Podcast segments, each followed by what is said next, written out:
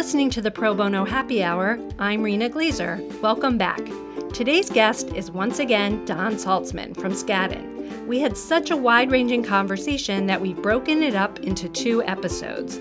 This week, in part two, we'll jump right into discussing the firm's pro bono program, its global impact project, and more. We hope you enjoy our conversation. Don, tell us about how you got to Skadden. I ended up at Skadden after 14 and a half years as a public defender, really because of money. I mean, I, I, I thought I was going to be a career public defender. I loved being a public defender. I never burned out. I never got jaded. I, I loved what I was doing. Um, it was hard work, but it was really rewarding. Um, but my wife and I started having a family. Uh, she was a public interest lawyer as well. And you know, the last couple years after we had our second child, uh, we were living in D.C. and we were basically on deficit spending. We were watching our uh, resources dwindle because uh, what we were bringing in was less than what we were um, paying out. So I was looking for a way that I could continue to be a public interest lawyer, but earn you know a, a little bit better salary.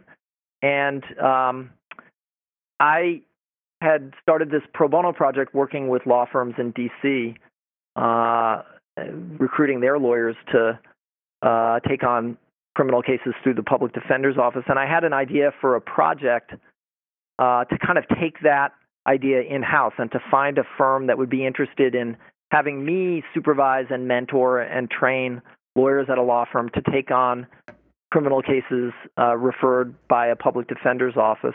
And so I kind of at, at the strong suggestion of a friend, I wrote up a proposal. And before I started pitching it to law firms, I decided to run it by a partner I knew at Skadden who actually my wife and I had worked on a death penalty project together a number of years before that and had become friends. And I reached out to him just to share the kind of proposal to get his input like you know do you think this is a good idea? Do you have suggestions for how i should tweak it? And he told me he thought that it was a really great idea but he also said to me that he'd been interested in trying to bring in a full-time pro bono counsel to skadden to help oversee the pro bono program that they had here. And he asked me whether that was something that i'd be interested in.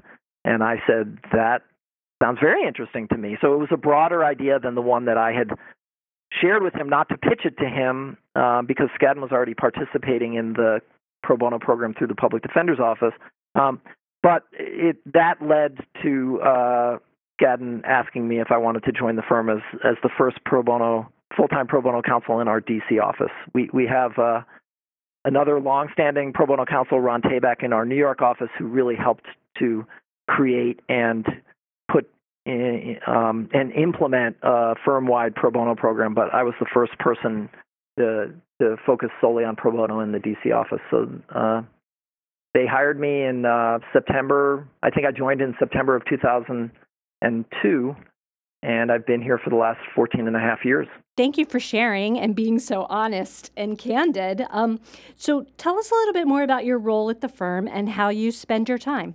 I think I'm actually uh, somewhat unique, uh, not completely unique, but somewhat unique as far as pro bono counsel at big firms because um, over the years, um, I've found that what, what I find uh, most rewarding and the way that I can add a lot of value is to be significantly involved in supervising lawyers on pro bono cases and helping to lead teams of lawyers on pro bono cases. And so um, I have a mix of responsibilities, you know, administrative responsibilities at the firm. Um, but I would say that I spend 75% of my time, maybe a little more, um, actively working substantively on uh, pro bono cases, either through supervision uh, or leading, you know, teams of lawyers, and sometimes working on cases on my own. Uh, so, and I think that's unusual. I think many, many pro bono counsel, there, there's a mix that's a much more of a balance uh, between administrative and substantive responsibilities, or, or maybe you know some people who spend most of their time administering the pro bono program and it, it, in a very active way, recruiting lawyers to to take on pro bono projects within the firm, finding really fascinating projects for lawyers to take on. Uh, but I found that um, maybe you know my skill set is best utilized in kind of the balance that I've struck here. So um, I spend about you know 75% of my time uh, working on actual pro bono uh, projects, and they're not all litigation oriented here, but a lot of a lot of it is, and and a lot of it uh, that I do personally is criminal justice related. So, looking back from the time that you joined the firm in 2002, what's been your biggest surprise? You know, that's a good question. I, I would say, um, well, I didn't know. I, I had been in a in a law firm before I came to Skadden uh, for the first couple of years of my career, um, and I didn't really do much pro bono, and um, that firm didn't really have a, an active pro bono program. So when I came to Skadden, I was surprised at how deep into the core of the firm um, the ethic uh, to do pro bono work and to give back to the community in a lot of different ways um, was. Uh, I had known about the Skadden Fellows program, which is really separate from our pro bono program, so I knew that the firm had a tremendous history of kind of supporting public interest through the work of the Skadden Fellows program. But I guess uh, it was more my ignorance, uh, really, about you know the, the firm. Uh, but uh, it really impressed me how important this pro bono mission is to people, very very important people at the firm, uh, all the way down to the um, newest members of the firm. Um, and I guess the other thing is, uh, I had known a little bit about the network of, uh, uh, you know, or the work that other f- firms do, you know, pro bono as well, a little bit. But I guess I've been really impressed too by how collaborative the uh, uh, effort is uh, between and among law firms. Um, uh, you think of law firms as very competitive organizations, and they they definitely are. But there's an amazing amount of collaboration uh, between firms um, in this area. Yeah, I agree. Competitors in the marketplace, collaborators in pro bono. Exactly. What do you think's changed the most since 2002 at law firms, sort of the legal landscape, or in, in pro bono over sort of this stretch of time?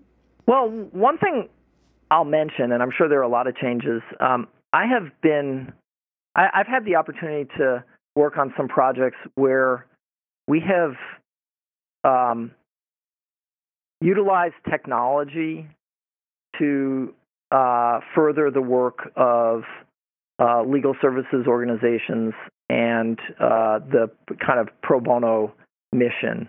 Um, and so, not only taking advantage of the really terrific intellectual technology folks here in our firm, uh, which we have done, but also collaborating with some really great outside organizations who have amazing resources and a real desire to um, put those resources into uh, supporting uh, pro bono work that lawyers at our firm and other firms have have been working on. So, for example, we have a we've we've developed a really terrific relationship with Navigant, um, and they uh, in a in an important innocence project case that I had earlier this year, um, they loaned us a person for um, several weeks to be kind of the courtroom technology expert, um, uh, a person who could call up an exhibit uh, on a you know seconds notice and put it up on a screen and manipulate it, and um, which is a really effective tool to help lawyers um, who are storytellers uh, do their work in a courtroom. Um, and we've worked with them on other projects as well to try to streamline a clinic um, here in DC to provide a kind of technological solution to make the work of people in in a kind of a walk-in clinic in DC. They're working with us right now. Um, so I think the, the one of the surprises is the way that lawyers and and folks in the uh, tech world can collaborate to to make legal services and pro bono work more effective and efficient um, has been a really terrific thing to see. Oh, those are such smart takes, both on the tech side, that one of the advances of technology in the world that we can tap into is to help make access to justice more efficient and more widely spread. And um, experts, right? It, we always think, you know, every lawyers and we can do it all, but there are so many amazing experts like Navigant, like tech experts and we just have to ask. We're not always good about, you know, sort of asking outside our box, but I think that is so true. I mean, I have been surprised in a great way over and over again when, you know, folks have asked and people have responded. It's really terrific. Let's talk a little bit about Skadden's Impact Project. Could you tell us about how that started and how the model's grown? This has been something that we've been working on for about four years here at Skadden, and its um, impetus was really a conversation between one of our most um, senior partners here in our DC office, actually one of the leaders um, of Skadden worldwide. He was the head of our, um, or one of the co-chairs of our um, uh, tax group worldwide and our regulatory practice. Um, and it was a conversation between uh, this partner and his daughter, who was also working in legal services about this idea of civil Gideon and the idea that um, the right to a lawyer for poor people should extend beyond just uh, criminal defense, but to broader civil matters, and how, while that may not be on the horizon as a, a right that all poor people would have uh, anytime soon, that there are ways that law firms could try to fill that gap. Um, and out of that conversation was an idea that you know maybe if if we as a firm focused a portion of our resources pro bono resources here in our own community in DC in a few targeted areas we could make a significant difference in the lives of people here and while uh, pro bono before uh, a few years ago was was very much kind of whatever individual lawyers were interested in working on. That's what uh, folks would do. We we thought here we could spend some of our resources focused on a on a group effort, uh, intentionally, you know, focused in in particular places um, to try to make that difference. So we we decided that we would figure out where there were great areas of need in DC, and it became pretty clear that there were many, many different areas, so we could just pick a few. It wouldn't matter. Um, and we ended up picking housing and, and representing people who are facing eviction, um, helping um, victims of domestic violence obtain civil protection orders, and um, serving as guardians ad litem for children who are caught in contested custody battles. Uh, and we we kind of created a three pronged approach. We identified legal services groups in DC who were, you know, really the flagship organizations um, in those areas, and we asked them if they would partner with us uh, uh, to develop training programs for our lawyers to help us build expertise within the firm in those areas. Uh, we also had a technology part of it, so we created a SharePoint site, a place where for each of these three teams um, all of the resources that the lawyers would need training materials, statutes, pleadings, sample pleadings, all the um, documents and resources that they would need, research memos, could be found in one place. Um, and finally, we decided that we would try to partner with local corporations, um, with lawyers um, in in house at local companies to try to um, uh, partner with them on uh, pro bono representations in order to in- expand the the available set of lawyers to work on these cases. Um, and uh, we started with that idea, and we kind of started to build that within the firm, and then um, you know with our collaborations. And I think it's been um, a real success, um, and probably the most important uh, successes have been in building expertise within our firm uh, in how to handle those kinds of cases. And we've handled, uh, I've lost track now, but well over 150 cases over the last uh, three and a half years or so um, in those areas. So I think we have made a significant difference in in the lives of um, children and families. That was kind of the focus of the three areas: children and families. So, since impact is part of the name, is there anything that you do to measure or track impact? Well, it's hard because you can keep track of the number of cases that you've worked on and you can keep track of the outcomes in those cases, at least at that moment in time. Um, but it's challenging.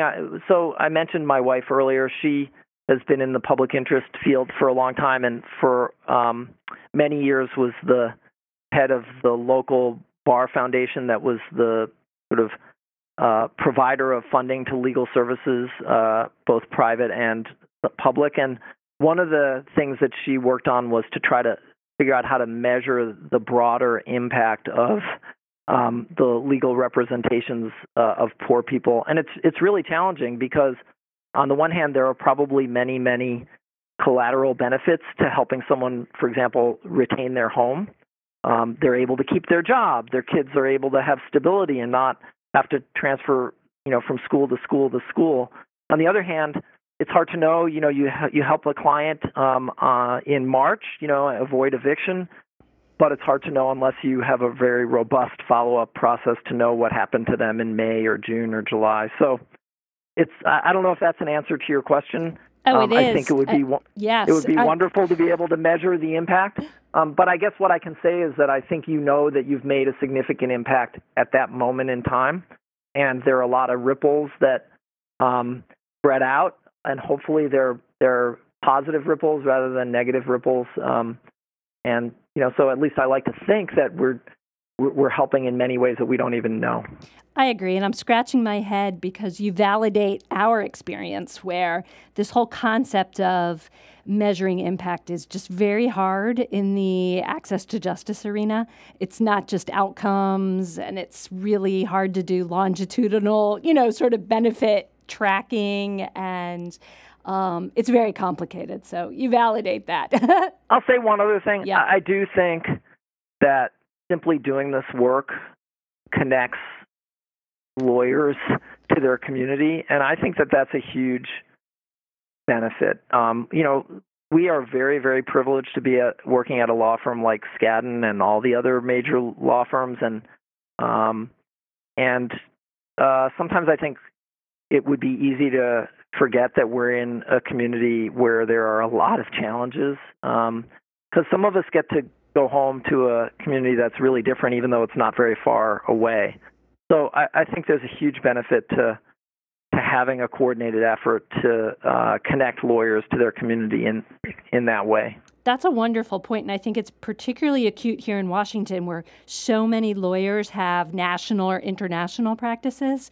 Their their client base isn't necessarily in the community. So, you know, in addition to where they live and their experience, in their day to day practice, it's it's can be very uh, remote, you know, or, or, divorced from what's happening just down the street or a couple metro stops away. Um, I did want to shout out to that unnamed tax partner, um, Fred Goldberg, who also serves on our law firm pro bono project advisory committee. So shout out to him. Yes, Fred is an amazing uh, person. Um, he has devoted his career, a, a, really significant part of his career, to pro bono work, and and specifically in thinking about and implementing ways to build assets among poor people to help change the outcomes of their lives, um, simply through developing uh, platforms and other really sophisticated efforts to uh, help build assets um, uh, among single mothers and children, and it's really been amazing for me to watch over the last uh, 14 years. So he's another hero of mine. That's great. So I should say the Impact Project has grown larger, that it's been so successful that the firm has replicated it in other locations. And that's really a sign of sort of the four year learn. Um, and I'm sure the project will continue to grow and evolve. What else is on the horizon for you and the pro bono program? Either a, a project, an, air, an access to justice area you, you think you're going to get involved in, or a long term or short term goal that you have? So uh, here, here we are. It's December. and uh, it's a time when I'm supposed to be. I guess people are supposed to be thinking about like you know what comes next. It's New Year, New Year's resolution. I have to say that uh, I I've been so busy lately that I haven't really had a chance to focus beyond Clemency Project and the Norfolk Four and the case that I learned about a couple days ago that the Supreme Court granted cert in that I've had a, a role in, although I'm not one of the the lead folks uh, on the Supreme Court effort. But so I have to say, in that regard, you've caught me kind of flat-footed because I, I don't have a vision for what comes next. Um, That's cool. We'll we'll stay tuned, and you'll come back, and we'll hear about it.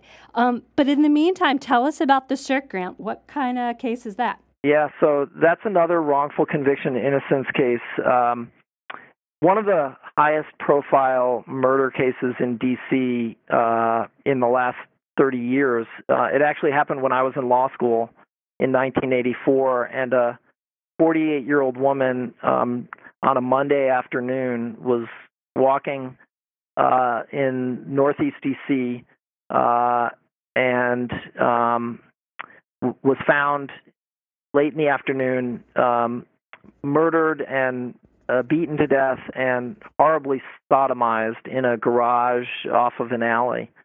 And this was five years before the Central Park jogger case, which was the case where the prosecution police theory was that a, a kind of a roving gang of young men had attacked a jogger in, in Central Park and raped her and beat beat her. Um, so five years before that, this eighth and H case um, was a case where the police pretty quickly believed that a large group of teenagers who were hanging out in a park had attacked this woman uh, initially to rob her, but ultimately beat her and sodomized her with an object um, and left her to die in this garage. And uh, um, ultimately, I think 17 young people were arrested and charged with that crime. Ten of them went on, went to trial, and eight were convicted. Um, and of those eight, uh, one died in prison, and seven um, spent very, very long times in prison, and one of them has been paroled. Um, but a number of years ago, uh, really through the efforts of a journalist, a Washington Post reporter, um, investigations began, and a lot of evidence um, was developed to uh, that really um, undercut the the theory that this was a gang of kids who committed the crime. And through efforts of the Innocence Project here, Mid Atlantic Innocence Project, um, and another Innocence Project, um, and a lot of lawyers, um, we ended up filing sort of claims of innocence as well as post conviction challenges under a DC statute um, and had a lengthy hearing in 2012. Um, but unfortunately, the judge ruled against us. Um, the main part of our claim was uh, that the government had failed to disclose exculpatory evidence about alternate perpetrators. Um, and we believe that evidence is incredibly powerful. We think it really demonstrates who committed the crime. Um, but the Superior Court disagreed with us. The Court of Appeals disagreed with us and affirmed the convictions. And uh, a couple days ago, the Supreme Court granted cert, and uh, the question is whether um, the court erred in denying these Brady claims. Um, and so uh, a team of lawyers is now working on that Supreme Court case, and this spring, sometime, um, it'll be argued before the court. And if people are interested in learning more, the Washington Post has really a lot of coverage about about this case, in particular because it was a local uh, matter. It was a huge thing. As I said, I was in law school at the time, and uh, I remember this case vividly. I actually had lived for a summer um, within a couple blocks of where the crime happened. So uh, it's been a, a case that's been in the media for many years in, in D.C. anyway, um, and it's really a tragic tragic story of you know what happened to this woman, but also what's happened to the families and the men um, who remain in prison and and the families.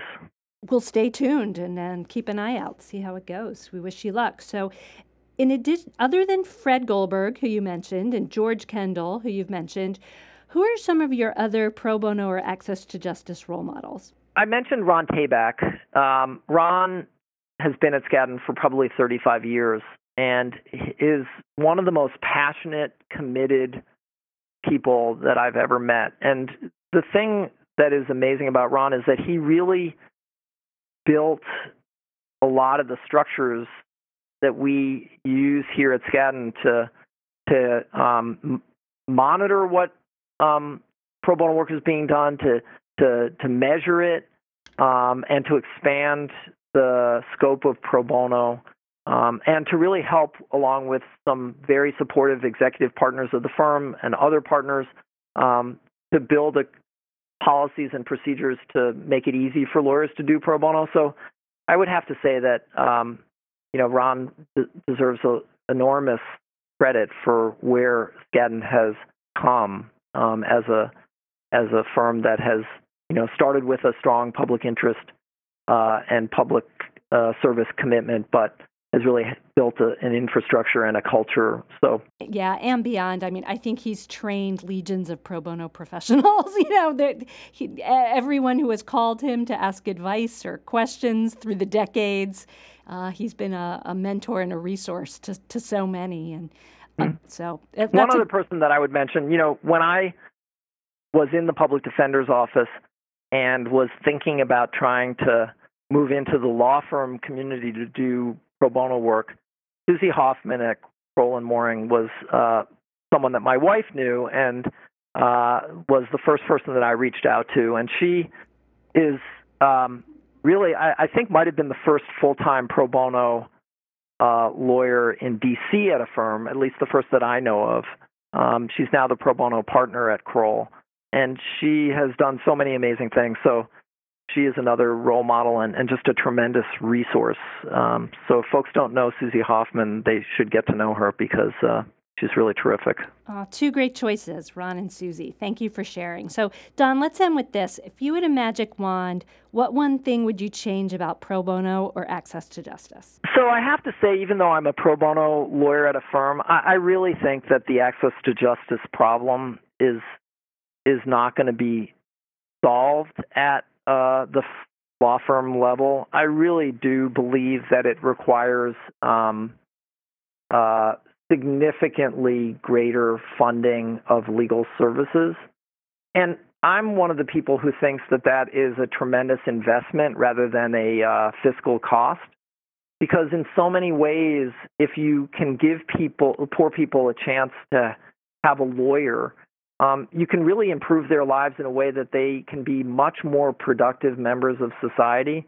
So, you know, we hear about families where uh, parents, you know, have to take off work because their children have asthma and they have to constantly be going to the emergency room, and the parents' jobs are jeopardized. They can't be productive people because their children's health, you know, intrudes. And the reason oftentimes is because they're living in substandard housing uh, and they uh, you know they just they can't get better even with the best medical care. So um, and I while pro bono lawyers can can help I really think that having robust legal services is critical. And and maybe the last thing I'll say is that I've mentioned a lot of people but the people that I admire day in and day out are the legal services lawyers who choose to work in organizations for really modest pay um, with high caseloads and just tremendous stress and other you know um, challenges and yet choose to do that day in and day out and so uh, I, I really think that if we're going to solve the uh, access to justice problem and close that gap, um, law firms can help, but the the real need is to increase funding, public and private, for uh, legal services. Don, thank you so much for talking with me. It's been a pleasure. You are so welcome. Thank you for asking me. Thanks for listening, and a special thank you to Don for joining us on our show. New and archived episodes of the podcast can be found on iTunes and YouTube. Be sure to subscribe if you haven't already, and please take a moment to leave a review. We'd appreciate the honest feedback, and it would help make it easier for other listeners to find the program and expand the conversation about pro bono and access to justice. We'd love to hear from you. Send your comments and suggestions to pro bono at probonoinst.org. Be warned, we might just read them on the air. As always, to learn more about the Pro Bono Institute and our work, please visit our website at probonoinst.org. The next program in the Esther Lardent Leadership in Pro Bono series, a conversation with Tim Mayopoulos, the president and CEO of Fannie Mae, is scheduled for January 25th in Washington, D.C. And registration is now open for our annual conference, which will be in March. If you're interested, act now to take advantage of discounted registration rates. Thanks for listening, and we'll see you next time on the Pro Bono Happy Hour.